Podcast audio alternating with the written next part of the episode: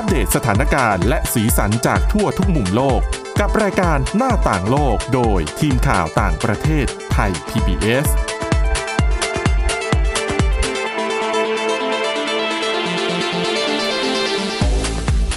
สวัสดีค่ะ คุณผู้ฟังต้อนรับเข้าสู่รายการหน้าต่างโลกค่ะ วันนี้นะคะเเราก็ยังคงมีเรื่องราวที่น่าสนใจเกี่ยวกับต่างประเทศ โดยเฉพาะอย่างยิ่งประเด็นเรื่องของโควิดนะคะ อะวันนี้ก็พบกับดิฉันนะคะ สวรักษ์จากวิวัฒนากุล และคุณชนชยานันท์พร้อมสมบัติค่ะ สวัสดีคุณผู้ฟังค่ะค่ะอะเราสองคนก็จะมีเรื่องราวที่น่าสนใจนะคะเอ่อเรื่องแรกเนี่ยจะพาไปดูแง่มุมบวกค่ะของโควิด -19 มีมุมบวกด้วยเหรอครับ มีมุมบวกด้วยค่ะเขาบอกว่าทุกสถานการณ์ย่อมมีทั้งวิกฤตและโอกาสอืมนะค่ะคะ ที่ผ่านมาเราก็ได้ยินแต่เรื่องแย่ๆเนาะมาตลอดเอาวันนี้เอาลองเอามุมดีค่ะๆมานำเสนอกันบ้างนะคะ แล้วก็นอกจากเรื่องแง่ดีของโควิด -19 แล้ว ก็ยังมีเรื่องราวเกี่ยวกับอ่าธุรกิจการบินที่เขาบอกว่าเป็นนโยบายใหม่ถ้าทำสำเร็จเนี่ยจะพลิกโฉมหน้าของอุตสาหกรรมการบินเลยค่ะนั่นคือการเอาเตียงนอน มาให้บริการแก่ผู้โดยสารชั้นอีโคโนมีอืมชั้นทุเอยชั้นธรรมดาก็จะสบายขึ้น ใช่ แต่ยังไงคืออีโคโนมีมันก็จะมีข้อจำกัดเรื่องของค่าโดยสารที่ถูกที่สุดค่ะ แต่จะเอาเตียงมาได้ยังไง เพราะว่า คือถ้าคุณอยากนอนสบายอะ่ะค่ะต้องเป็นชั้น business class ขึ้นไปนี้ถ้าหมายความว่าถ้าเอาเตียงขึ้นมาจำนวนผู้โดยสารก็ต้องน้อยลงใช่ไหมคะน่าจะอย่างนั้นค่ะแต่อันเนี้ยมันจะเป็นช่วง กำลังศึกษาอยู่เออนะคะ แต่ดิฉันก็หวังว่าเออถ้ามีมันก็ดีอะ่ะเพราะบางทีบินไฟล์ยาวๆอย่างเงี้ยก็ถ้าหลายสายการบินทำก็อาจจะให้ทำให้อุตสาหกรรมการบินดีขึ้นนะคะ เพราะว่าช่วงนี้ใช่ตกต่ำมากอ่าทีเดียวถูกจากต้องการเดินทางทั่วโลกที่กำลังเป็นปัญหาเรื่องการแพร่ระบาดของโควิดด้วยนะคะค่ะแล้วก็เดี๋ยววันนี้จะปิดท้ายด้วยเรื่องราวของ Tom and Jerry 80ปีแล้วนะคะเอกฟังนี้คุณผู้ฟังหลายท่านอาจจะเข้าใจเนาะแต่เด็กรุ่นใหม่ไม่รู้ว่าได้ดูหรือเปล่าไงการ์ตูนชุดเนี้ตยอนนี้ยังมีฉายอยู่นะคะ แต่เด็กๆล้วอาจจะแบบมีตอนใหม่ ๆ ด้วย แล้วก็เอาอืมเอาตอนเก่ามารีรันด้วย เดี๋ยว Tom จะ and- เล่าให้ฟังว่าเออเอ๊ะทอมแอนเจอรี่มายังไง แล้วก็จะอยู่ต่อไปไหมอ่าค่ะทอมแอนเดี๋เจยวอรี่ก็เป็นการ์ตูนนะเนาะค่ะหมากับแมวก็เห็นมันวิ่งไล่ฟัดกันตั้งแต่เด็ก ก็เลยแต่สงสัยว่าว่ามันถ้ามันก็มีถ้าวันหนึ่งมันแมวมันจับหนูได้จริงๆมันจะเกิดอะไรขึ้น แต่สังเกตไหมคะว่าเราตั้งแต่เราดูมาเนี่ยค่ะหมูชนะตลอดนะคะไม่เคยใช่เจอรี่ชนะตลอดเลย ใช่ค่ะอะเรื่องแรกบอกไว้แล้วแง่มุมดีๆนะคะของการระบาดของโควิด -19 ก็คือ เรื่องนี้เนี่ยมันทำให้ความสัมพันธ์ระหว่างจีนกับญี่ปุ่นดีขึ้น อืมอืมอันเนี้ยเป็นเป็นกลยุทธ์ทางการทูตทางการเมืองที่น่าสนใจมากค่ะอย่างที่เราทราบดีว่าจีนเนี่ยพอเกิดการระบาดปุ๊บ หลายประเทศไอ้ช่วงแรก ๆอะ่ะห้ามคนจีนเข้าประเทศนู่นนั่นนี่ ซึ่งตอนนั้นจีนก็ไม่พอใจมากนะ ในช่วงแรกๆอะนะคะ โดยเฉพาะอย่างยิ่งสหรัฐอเมริกานี่เป็นประเทศแรก ๆ เลย ที่แบบเขาเรียกว่าใช้คำว่าเล่นใหญ่อืมเดี๋ยวเราจะต้องส่งคนส่งเครื่องบินไปรับคนอเมริกันออกจากอู่ฮั่นเราจะต้องไม่ให้คนจีนเข้าประเทศอะไรอย่างเงี้ยค่ะจนจีนเนี่ยจริงไม่พอใจนะแล้วบอกว่าสหรัฐเนี่ยเล่นใหญ่ไป มันเลยแทนที่สหรัฐเนี่ยจะวางมาตรการอย่างเหมาะสม พอสหรัฐเล่นใหญ่แบบนี้มันก็เลยทำให้หลายประเทศเกิดความตื่นตระหนกอืมแล้วก็เรียนแบบสหรัฐอเมริกา แต่อย่าว่าเขาเลยเนาะประเทศไทยแต่ตอนนี้แล้วก็ ตอนนี้อาจจะไม่เป็นอย่างนั้นแล้วนะคะ เพราะว่าเออสถานการณ์เปลี่ยนแล้วก็การระบาดก็ก็ยกระดับการระบาดออกไปทั่วโลกแล้ว อ่าใช่เพราะจริงๆอย่างสหรัฐก็กังวลเหมือนกันว่าเอ่อจะเข้าสู่การระบาดในระยะที่ 3 ก็คือค่ะติดกันเองจากในประเทศ ญี่ปุ่นใช่ไหมเองก็รับผลกระทบนี้หนักใช่หนาใช่สาหัสเนื่องจากว่ามีนักท่องเที่ยวชาวจีนเดินทางเข้าญี่ปุ่นค่ะเยอะมากนะคะ ตอนนี้ก็ยกเลิกกิจกรรมสาธารณะไปหลายอย่างเลอืยมอย่างเช่นโตเกียวมาราธอนก็ ก็ต้องยกเรียบเลิร้อกยแล้วใช่ แต่ต้องชมว่างานเนี้ยญี่ปุ่นเก่งในเรื่องของการสัมพันธ์ทางการทูตอืมเพราะเอาจริง ๆ นะ ประเทศแรกที่เอาคนออกจากจีนคือญี่ปุ่นนะค่ะแต่จีนเนี่ยไม่ได้ตำหนิญี่ปุ่นเลยนะในเรื่องเนี้ยค่ะต้องบอกก็แสว่าดงว่ากลยุทธ์มีเขาการเก่งประสานงานที่ดี ใช่ แต่ว่าในล็อตแรกก็ได้ผู้ติดเชื้อกลับมาด้วยนะคะนะคะ แล้วก็จีนเนี่ยขออภัยญี่ปุ่นก็เป็นประเทศที่ส่งความช่วยเหลือ อย่างที่เขาบอก ตอนที่เอาเครื่องบินไปรับคนญี่ปุ่นออกจากจีนเป็นประเทศแรกเนี่ยค่ะญี่ปุ่นไม่ได้ไปเครื่องบินเปล่าๆบรรทุกเอาพวกความช่วยเหลือพวกเวชภัณฑ์ไปมอบให้กับจีนด้วยมบอกเออนี้จีนอะจีนเนี่ยค่อนข้างประทับใจมาก แล้วหลังจากนั้นเนี่ยทั้งรัฐบาลแล้วก็ภาคเอกชน ภาคสังคมในญี่ปุ่นเนี่ยเขาก็ทยอยส่งของเขาไปเองนะคะพวกอุปกรณ์ทางการแพทย์ความช่วยเหลือ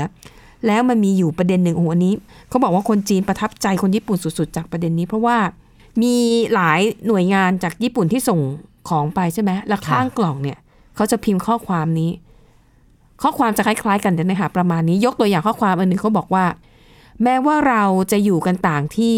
แต่เราก็อยู่ใต้ฟ้าเดียวกัน อันนี้เป็นคำที่คนญี่ปุ่นเขียนให้คนจีนนะค่ะ อืม อันนี้เนี่ยเป็นบทกวีของเออหลานชายขององค์จักรพรรดิญี่ปุ่นที่เคยเขียนบทกวีนี้ ส่งไปถึงพระสงฆ์ในประเทศจีนซึ่งเป็นพระสงฆ์ที่เรียกว่าอะไรอะ่ะมีสมณะสูงอืมอย่างนั้นได้ไหมอืมเพื่อเชิญพระองค์เนี่ย เพื่อเพื่อเชิญพระสงฆ์รูปนั้นเนี่ย ให้เดินทางมาที่ประเทศญี่ปุ่น เพื่อเผยแพร่พุทธศาสนาอืมแล้วบทกวีนี้เขียนไว้นานกว่า 1,300 ปีที่แล้ว คนญี่ปุ่นเอาบทกวีนี้มาเขียน เรียกว่าเป็นอมตะ ใช่แล้วก็ยังให้กำลังใจกันได้เสมอนะคะ ใช่ พอฟังแบบนี้ถ้าเป็นประเทศเราได้ค่ะเขาเรียกว่าเป็นการเยียวยาทางจิตใจรูปแบบถูกต้องหนึงเนาะเนาะแล้วก็จะมีคนญี่ปุ่นหลาย ๆ คนที่เขียนข้อความทำนองนี้คล้าย ๆ กันนะคะ อย่างอีกข้อความหนึ่งอันนี้ก็อืมเพราะเหมือนกัน เขียนไว้พันกว่าปีที่แล้วนะคะ ของญี่ปุ่น เขียนว่า แม้ว่าเราจะถูกอ่าแบ่งถูกกีดกันโดยภูเขา ก็คืออะอยู่คนละที่แล้วก็มีภูเขาสูงขวางกั้น แต่เราอยู่ใต้ฟ้าเดียวกัน เวลาฝนตกเราก็เปียกเหมือนกันอืมแล้วแสงสว่างจากดวงจันทร์ไม่ได้ส่องไปที่หมู่บ้านเพียงหมู่บ้านเดียวเท่านั้นอืมอืมข้อความเหล่านี้เนี่ยเขาบอกว่าคนจีนประทับใจมาก แล้วก็พากันแชร์ลงในสื่อสังคมออนไลน์ค่ะนะคะ แล้วเขาก็เลยมองกันว่า โอเค อันเนี้ยจะเป็นความจริงใจค่ะความที่อยากจะช่วยเหลือของชาวญี่ปุ่นด้วย แต่ว่าการกระทำของเขาเนี่ยเขาบอกว่าชาวจีนประทับใจมาก แล้วก็คาดว่าหลังจากที่สถานการณ์มันคลี่คลายลงเนี่ยค่ะอาจจะมีชาวญี่ปุ่นไปเที่ยวมีขออภัยมีชาวจีนไปเที่ยวที่ที่ไปเที่ยวประเทศญี่ปุ่นมากมากขึ้นอืมแล้วเขาบอกส่วนหนึ่งเนี่ยต้องชื่นชมอ่าชินโซอาเบะค่ะ เพราะว่าก่อนที่ก่อนหน้านี้เนี่ยชินโซอาเบะก็ดำเนินนโยบายหลายอย่างที่พยายามจะฟื้นฟูความสัมพันธ์กับจีนค่ะแต่ต้องเข้าใจในแง่ประวัติศาสตร์สองประเทศนี้เขามีความขัดแย้งกันมายาวนานอืมเนาะตั้งแต่โดยเฉพาะอย่างยิ่งในสมัยสงครามโลกครั้งที่สองค่ะซึ่งญี่ปุ่นเป็นประเทศในยุคนั้นนะคะ เป็นประเทศที่ระรานอืมนะคะ สร้างความเสียหาย ใช่มากมายทั้งไปยึดทั้งครองไปเข็นทั้งชีฆ่าวิตทั้งใช่อืมก็ทรัพย์เป็นสิ เป็นเป็นรอยร้าวเนาะใช่เรียกว่าเป็นรอยร้าวในใช่ใจของคนโดยจีเฉนก็พาะว่าได้ อย่างยิ่งคนจีนที่อายุมากๆ แล้วค่ะยังมียังมีประสบการณ์หรือว่าทันทันที่จะรับรู้ความโหดร้ายของญี่ปุ่นเออคือทุกวันนี้ถ้าคุณผู้ฟังบางท่านอาจจะอายุยังน้อย คือไม่มีไม่น่าจะมีใครเกิดทันแล้วล่ะ เพราะว่า สงครามโลกมันจะสิบแปดสิบปีแล้วอะนะค่ะก็สามารถไปดูภาพยนตร์หรือว่าสารคดีได้ค่ะนะคะแต่ว่ายังเห็นอืมมีการพูดถึงกันอยู่บ้างนะคะ ใช่ใช่มีการนะคะนำเรื่องมาเล่ากันอยู่บ้างถือว่าแต่เป็นบาดแผลทางจิตใจของชาวจีนแต่ก็เลยต้อแหงละย้ำว่าประวัติศาสตร์ก็คือประวัติศาสตร์นะคะ ใช่ มันนะคะเป็นเรื่องที่ผ่านไปแล้ว อืมนะคะ ซึ่งอันเนี้ยญี่ปุ่นก็พยายามจะ เยียวยาคือมันต้องสู้กับหลายเรื่องอะค่ะนะคะความรู้สึกลึกๆของคนของคนจีนที่ยังเจ็บช้ำก็ยังมีอยู่ แต่ญี่ปุ่นก็พยายามที่จะฟื้นฟูความสัมพันธ์นะคะโดยชินโซอาเบะนี่ก็ไปเยือนอะไรอย่างเงี้ยแล้วก็อย่างที่บอกญี่ปุ่นเนี่ยฉลาดคือญี่ปุ่นอะสามารถทำทุกอย่างเพื่อป้องกันไวรัสเนี่ยได้ โดยที่ไม่ไม่สร้างความบอบช้ำให้กับทางจิตใจให้กับรัฐบาลจีนอะค่ะในขณะที่อเมริกานี่ รัฐบาลจีนถึงก็ออกมาแบบสาบส่งเลยว่าอู้ทำอย่างนี้ได้ยังไงเนี่ยเหมือนกับสหรัฐกำลังซ้ำเติมจีนค่ะอะไรอย่างเงี้ยนะคะ แล้วก็เลยมองว่าเอิ่มอะสถานการณ์เนี่ยมันน่าจะดีขึ้นหลังจากนี้ แต่ว่าที่ญี่ปุ่นเองก็ก็หนักหนาเหมือนกันนะคะ ตอนนี้ใช่ก็ต้องรับมือกับกับการระบาดภายในประเทศเหมือนกัน แล้วก็อือฮึถือว่าเป็นประเทศเฝ้าระวังของโลกที่เอ่อประชากรจะเดินทางไปที่ประเทศไหนเนี่ยก็อืมก็ จะต้องถูกกักตัวต้องถูกใช่เฝ้าระวังเป็นพิเศษค่ะเหมือนอย่างเช่นเอ่อนักท่องเที่ยวชาวญี่ปุ่นที่จะเดินทางมาไทย หรือแม้แต่ค่ะคนไทยที่ไปเที่ยวญี่ปุ่นแล้วเดินอืมทางกลับมาเนี่ยนะคะ ก็แล้วก็ต้องเฝ้าระวังเป็นพิเศษเหมือนกันอืมฮึนะคะใช่นะคะอะพูดถึงเรื่องผลกระทบจากโควิด -19 ธุรกิจหนึ่งที่โดนเต็มๆ แล้วก็โอ้โหหนักมากโอ้โหก็คือสายการบินแน่นอนเลยนะคะ ตอนนี้เฮ้ยหุ้นแม้แต่หุ้น AOT ของเรานี่ก็ค่ะแย่เหมือนกันนะคะเออตนะกคะต่ำเลย ใช่แต่ว่า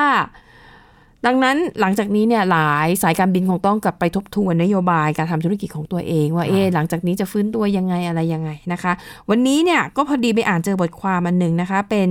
เรื่องราวของสายการบินแอร์นิวซีแลนด์เขามีนโยบายใหม่ ๆ ที่จะ ดึงดูดผู้โดยสารอันนี้ให้คือมากเป็นขึ้นแนวคิดใช่ไหมคะคุณสวรักษ์ตอนนี้ยังอยู่ในช่วงของการศึกษานะคะ ยังยังไม่ได้ทำออกมาจริงเออๆให้ผู้โดยสารได้ใช้ แต่รับรองว่าถ้าเล่าคอนเซปต์เนี่ยคุณผู้ฟังต้องสนใจอืมนั่นก็คือการที่จะเอาเตียงนอน มาให้บริการในชั้นอีโคโนมีอืม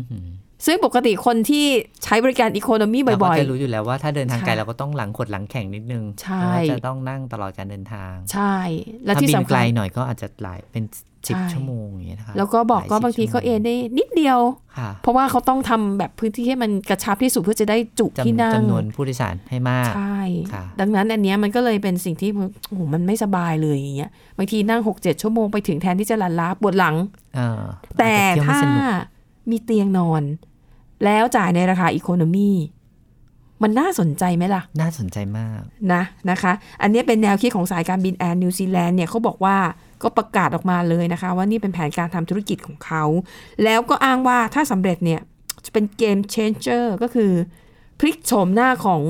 ธุรกิจการบินไปเลยอืมนะคะ แล้วก็อ่าผู้โดยสารไม่จำเป็นต้องนั่งตัวขดอีกต่อไปแล้ว โดยเฉพาะอย่างยิ่งคนขายาวๆ อย่างคุณค่ะชนชยานันท์เนี่ยค่ะโอ้โหการบริการของของแอร์ของสจวตอาจจะไม่สำคัญเท่าเตียงนะคะนี่พูดจจริงริง ๆ เลย จริงนะคะ แต่ว่า คือไอ้รูปแบบเตียงเนี่ยมันก็คงไม่เหมือนกับในชั้น business เออในชั้น business หรืออ๋อว่าค first งไม่สะดวก class สบายเท่าแน่นอน ใช่ คือเขาก็มีรูปตัวอย่างมาให้ดู รูปตัวอย่างเนี่ย มันจะคล้ายๆกับตู้รถนอนของรถไฟ รถไฟอ่าฮะเออ แต่ในรายละเอียดของแอนนิวซีแลนด์เขายังไม่ได้บอกว่า มันจะมันเป็นแบบไหน มันจะเป็นเตียงแบบถาวรไปเลย หรือว่าหรือว่าจะพับได้แบบอ่าเหมือนรถไฟอ่าฮะ ใช่ไหมพอระหว่างวันก็เป็นที่นั่งนั่งสองที่ พอจะนอนเดี๋ยวมากางเตียงให้ อะไรอย่างนั้นหรือเปล่า แต่ว่ารถไฟค่ะนี่ใช้พื้นที่เยอะนะคะค่ะก็ต้องดูว่า เอ๊ะมัน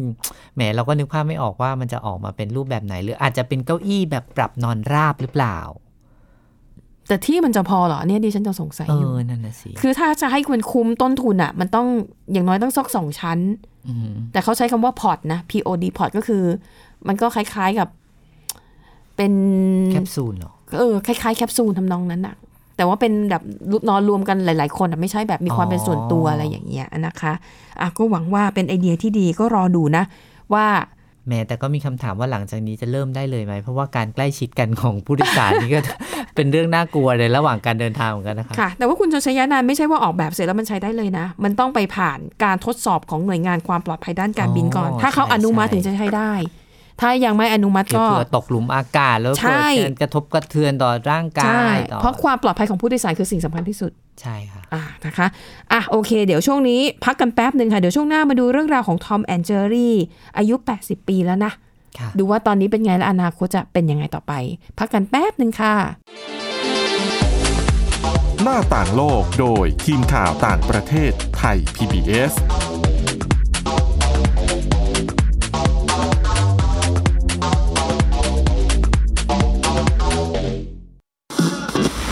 PBS Digital Radio Infotainment for All สถานีที่ให้คุณได้ทั้งสาระและความบันเทิง บนขึ้นระบบดิจิทัล ทุกวัน 6 โมงเช้าถึง 3 ทุ่ม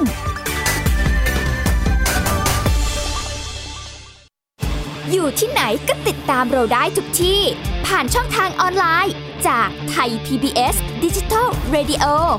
ทั้ง Facebook Twitter Instagram และ YouTube คำว่าไทย PBS Radio แล้วกดไลค์หรือ Subscribe แล้วค่อยแชร์ กับคอนเทนต์ดี ๆ ที่ไม่อยากให้คุณพลาดอ้อเรามีให้คุณฟังผ่านพอดแคสต์แล้วนะ ไทย PBS Application on Mobile ให้คุณเชื่อมโยงถึงเราในทุกที่ทุกเวลา ได้สัมผัสติดตามเราทั้งข่าว รายการรับชมรายการโทรทัศน์ และฟังรายการวิทยุที่คุณชื่นชอบ สดแบบออนไลน์สตรีมมิ่ง ชมรายการย้อนหลัง ข้อมูลกิจกรรมไทย PBS ร่วมเป็นนักข่าวพลเมือง รายงานข่าวกับเรา และอีกหลากหลายฟังก์ชัน ให้คุณดาวน์โหลดได้ฟรี ทุกระบบปฏิบัติการ ติดตามข้อมูลเพิ่มเติมได้ที่ www.thaipbs.or.th/digitalmedia ราะวิทยาศาสตร์อยู่รอบตัวเรา มีเรื่องราวให้ค้นหาอีกมากมาย เทคโนโลยีใหม่ๆ เกิดขึ้นรวดเร็วทำให้เราต้องก้าวตามให้ทัน อัปเดตเรื่องราวทางวิทยาศาสตร์ เทคโนโลยี และนวัตกรรมที่จะทำให้คุณทันโลก กับรายการ s c i e n t e c h ทุกวันจันทร์ถึงวันศุกร์ทางไทย PBS Digital Radio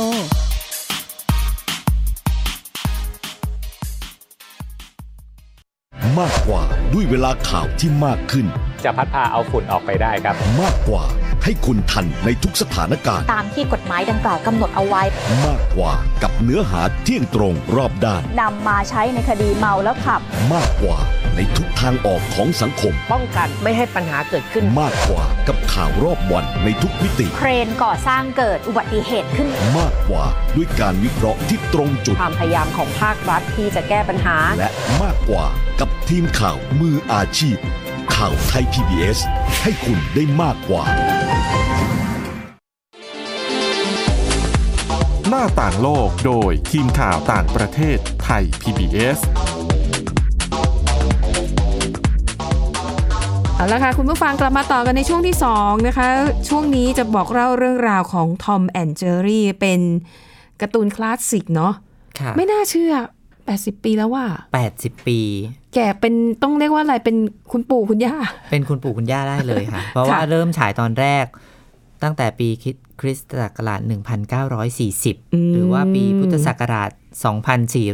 2483 นะคะ ก่อนสงครามโลกครั้งที่สองเอโอ้งโหมั้งเนี่ยนานมากนะคะ แล้วก็อืมค่ะไม่ได้เป็นแค่แค่เขาเรียกว่าอะไรการ์ตูนอย่างเดียวนะคะการ์ตูนเป็นค่ะภาพยนตร์ด้วย เป็นภาพยนตร์การ์ตูนเนี่ยทำถึง7ครั้งด้วยอ๋กัอนเหรอ แล้วก็อืมยังมีวิดีโอเกมด้วยนะคะอ๋อเหรอคะค่ะอืมอืมเพราะฉะนั้นเนี่ยทอมกับเจอรี่เนี่ยไม่ได้หายไปจากหน้าประวัติศาสตร์เลยอ่าวิ่งไล่กระจับกันอยู่ใช่80 ปี ถ้าใครที่ไม่รู้จัก แต่เชื่อนะคะ ว่าคุณผู้ฟังรู้จักแน่เออๆการ์ตูนเรื่องเนี้ยเขาบอกเล่าเรื่องราวของแมวที่ค่ะอืม ที่ต้องหงุดหงิดลำคาญใจกับหนูตัวหนึ่งที่เข้ามาอาศัยอยู่ในบ้านของตัวเอง แล้วก็ค่ะคิดหาวิธีการทุกอย่างเลยเพื่อจะอืมอืมวางกับดัก โดยเอาชีสเนี่ยไปล่อหลอกเพื่อเอจะอจับหนูให้ได้ ใช่ ดิฉันรู้จักชีสจากการ์ตูนเรื่องเนี้ยว่าชีสมันต้องเป็นรูอ่าใช่ๆใช่แต่พอโตมาไม่เคยเห็นไม่ได้ไม่ได้เป็นแบบนั้นเลยใช่ไหมคะใช่ แต่จะแสดงว่าในยุคค่ะก่อนหน้านั้น 80 ปีก่อนเออชีสเป็นแบบนั้น แล้วก็เป็เป็นนไปได้ชีสเป็นก้อนใหญ่ๆแบบนั้นนะคะเออแต่ว่า ที่สำคัญก็คือเราไม่เคยเห็นเลยใช่ไหมคะว่าทอมค่ะชนะเจอรี่ได้ มีบางครั้ง แต่พอจับได้น้อยปุ๊บมากใช่ไหมมันต้องคะมันจะต้องมีเหตุที่ทำให้ค่ะ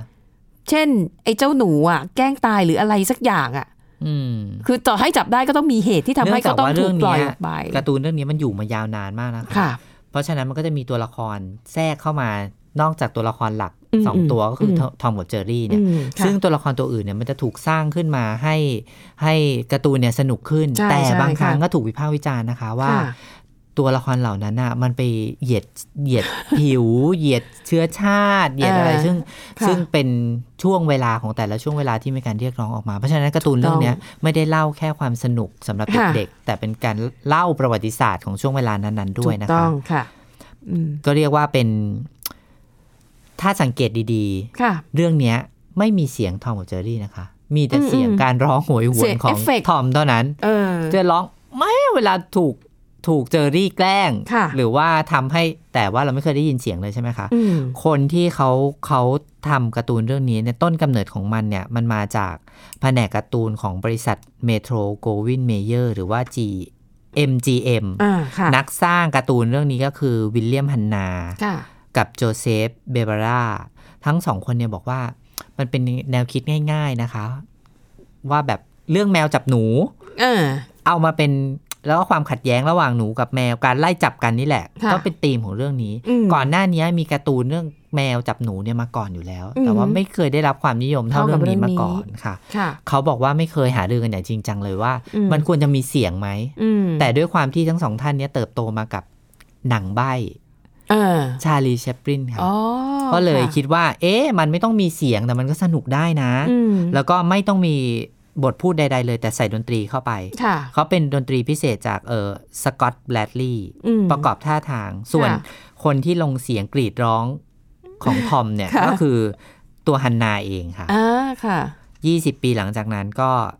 เอ่อฮันนาแล้วก็บาร์เบร่าก็ทำหน้าที่ควบคุมการ ผลิตอืมภาพยนตร์การ์ตูนสั้นทอมกับเจอรี่มากว่าร้อยตอนนะคะ แต่ว่าอืมใช้งบประมาณในการผลิตรวมกันเนี่ยไม่ถึง 50,000 ดอลลาร์สหรัฐค่ะก็เลยทำให้ผลิตออกมาได้ไม่มากนักในแต่ละปีอืค่ะอฮึค่ะทอมกับเจอรี่ในช่วงนี้ก็ถูกยกให้เป็นตอนที่ดีที่สุด เพราะว่าอืมมันถูกวาดค่ะ มันไม่ได้เป็นเอ่อแอนิเมชันสมัยนั้นยังไม่มีหรือเปล่ามันใช่ไหมเพราะฉะนั้นน่ะเขาบอกว่าลายการ์ตูนมันก็จะคมชัดค่ะแล้วก็มีรายละเอียดอืม ในฉากในอะไรเนี่ยที่สวยงามก็เลยค่ะถูกยกย่องว่า ในช่วงเวลาเนี้ยดีที่สุดเลยมต่อมาในปี 1950 ฮันนาแล้วก็บาเบราเนี่ยก็เข้าค่ะสู่ช่วงต่องานในแผในแผนกการ์ตูนของ MGM เนี่ยค่ะเป็นช่วงเดียวกับที่มีการตัดงบบริษัทพอดีอืมก็ตอนนั้นธุรกิจทีวีเนี่ยก็เผชิญกับ ความท้าทายจากกระแสนิยม คนดูทีวีมากขึ้นนะคะ แล้วก็อืมดูการ์ตูนเนี่ยน้อยลง ก็เลยค่ะต้องทำยังไงอะให้อืมให้การ์ตูนมันอยู่ได้ค่ะก็เลยเอาตอนเก่าๆ ของทอมกับเจอรี่เนี่ยมาฉายซ้ำอืมเพราะว่าผู้บริหารบอกว่าโหยเนี่ยผลิตใหม่อะกับต้เอานของทุนเก่ามาฉายซ้ำอะเออได้ประโยชน์พอๆกันเลย ไม่แถมไม่ต้องมีต้นทุนเพิ่มแค่เอาของเก่ามาใช่เพราะฉะนั้นการผลิตตอนใหม่ค่ะก็เลยน้อยลงเรื่อยค่ะๆทำมาแบบเนี้ยค่ะ อีก 11 ปี ต่อค่ะมาในปี 1961 บริษัทก็ว่าจ้างสตูดิโอในกรุงปรากของสาธารณรัฐสาธารณรัฐเช็กค่ะให้ผลิตทอมกับเจอรี่ เพราะว่าต้องการประหยัดต้นทุนค่ะโดยมีนักสร้างการ์ตูนท่านใหม่ขึ้นมาอืมรีเมคทอมกับเจอรี่ก็คือ Gene Deitch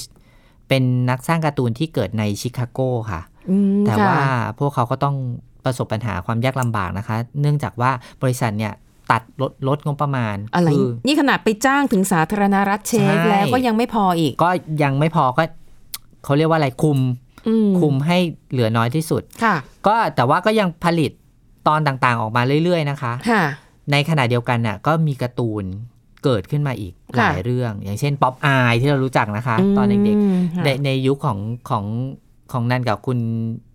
สวรักษ์เนี่ยค่ะอาจจะรู้จักป๊อปอายแหละแต่ไม่รู้เด็กสมัยนี้เขายังดูกันอยู่ไหมนะอืมขนาดเออแล้วก็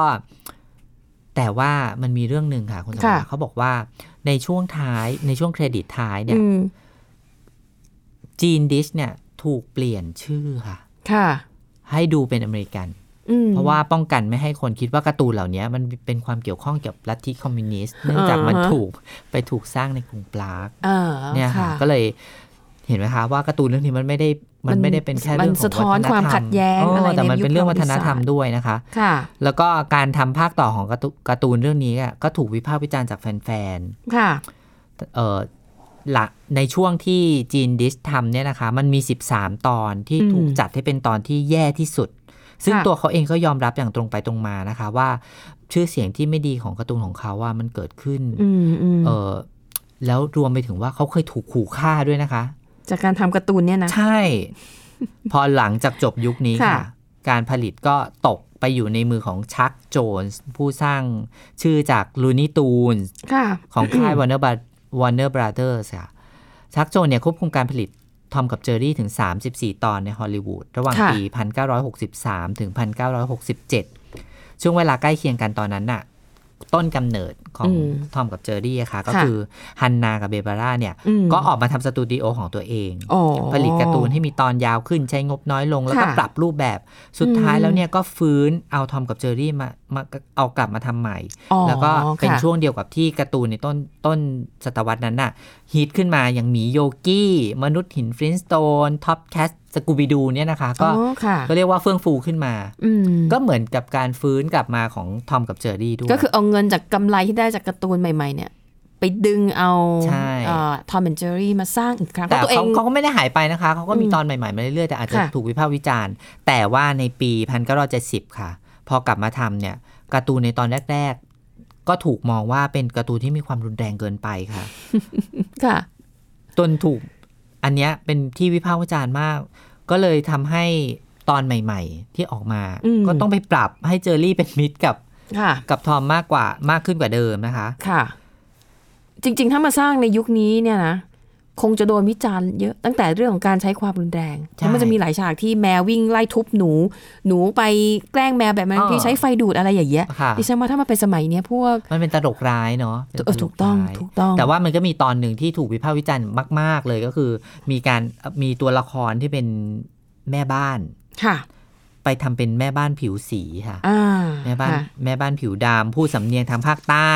ค่ะก็มีคนวิจารณ์ว่ามันเกินจริงไปหน่อย แล้วก็เป็นการล้อเลียนทางเชื้อชาติ นั่นเอาเข้าไป พอค่ะเอามาฉายซ้ำเนี่ยถูกตัดเนื้อหาส่วนนี้ออกนะคะอืมฮึถือว่าเป็นเอ่อความค่ะอ่อนไหวทางเชื้อชาติเลยอือหือนะคะค่ะทอมกับเจอรี่แผ่อิทธิพลไปในแวดวงอื่น ๆ ด้วยในปี 2016 ซึ่ง ไม่กี่ปีมาเนี้ยนะคะค่ะการ์ตูนเรื่องนี้กลายเป็นข่าว สร้างความประหลาดใจให้หลายฝ่ายเมื่อเจ้าหน้าที่ระดับสูงของอียิปต์คนหนึ่งอืมกล่าวโทษทอมกับเจอรี่ว่าเป็นต้นเหตุของปัญหาความรุนแรงที่เพิ่มขึ้นในตะวันออกกลางยังไง และผู้นำสูงสุดของอิหร่านก็เคยค่ะเปรียบเทียบความสัมพันธ์ของอิหร่านกับสหรัฐว่า เหมือนกับทอมกับเจอรี่อย่างน้อยอืมสองครั้งด้วยกันนะคะอืมเพราะฉะนั้นทอมกับเจอรี่ไม่ได้อยู่แค่ในวัฒนธรรมทางค่ะเชื้อชาติด้วยนะคะ แต่เป็นวัฒนธรรมทางการเมืองระหว่างประเทศด้วยซ้ำไปค่ะนะคะอืมนับตั้งแต่ถูกสร้างขึ้นมาเมื่อ 80 ปีก่อนเนี่ยเรื่องราวของแมวกับหนูคู่นี้ก็ถูกผลิตขึ้นมาเป็นเอ่อตั้งแต่เป็นการ์ตูนสำหรับเด็ก เป็นค่ะภาพยนตร์ เป็นอืมภาพยนตร์เพลงนะคะอืมมีบทพูดอ๋อพูดได้ในปีแล้ว92 เนี่ยเออทอมกับเจอรี่มีบทพูดแล้วก็มีบทร้องด้วยค่ะแล้วก็ ในปี 2014 เนี่ย ทอมกับเจอรี่ไม่ได้วาดแล้วค่ะค่ะ แต่ถูกสร้างขึ้นมาด้วยคอมพิวเตอร์ เทคนิคใช่ไหมอ่า ก็เปลี่ยนแปลงไปตามกาลเวลานะคะอ่าแล้วนั่นก็คือเรื่องราวนะคะ ที่เรามานำเสนอในรายการหน้าต่างโลกวันนี้นะคะบอกว่า จะน่าน่าสนใจนะ แล้วก็หวังว่าค่ะจะเป็นประโยชน์กับคุณผู้ฟังนะคะ เอาละค่ะสำหรับวันนี้หมดเวลาแล้วนะคะ เราสองคนพร้อมด้วยทีมงานลาไปก่อน พบกันใหม่ในตอนหน้าวันนี้ สวัสดีค่ะ สวัสดีค่ะ ติดตามรับฟังรายการย้อนหลังได้ที่เว็บไซต์และแอปพลิเคชันไทย PBS Radio ไทย PBS ดิจิทัล Radio วิทยุข่าวสารสาระ เพื่อสาธารณะและสังคม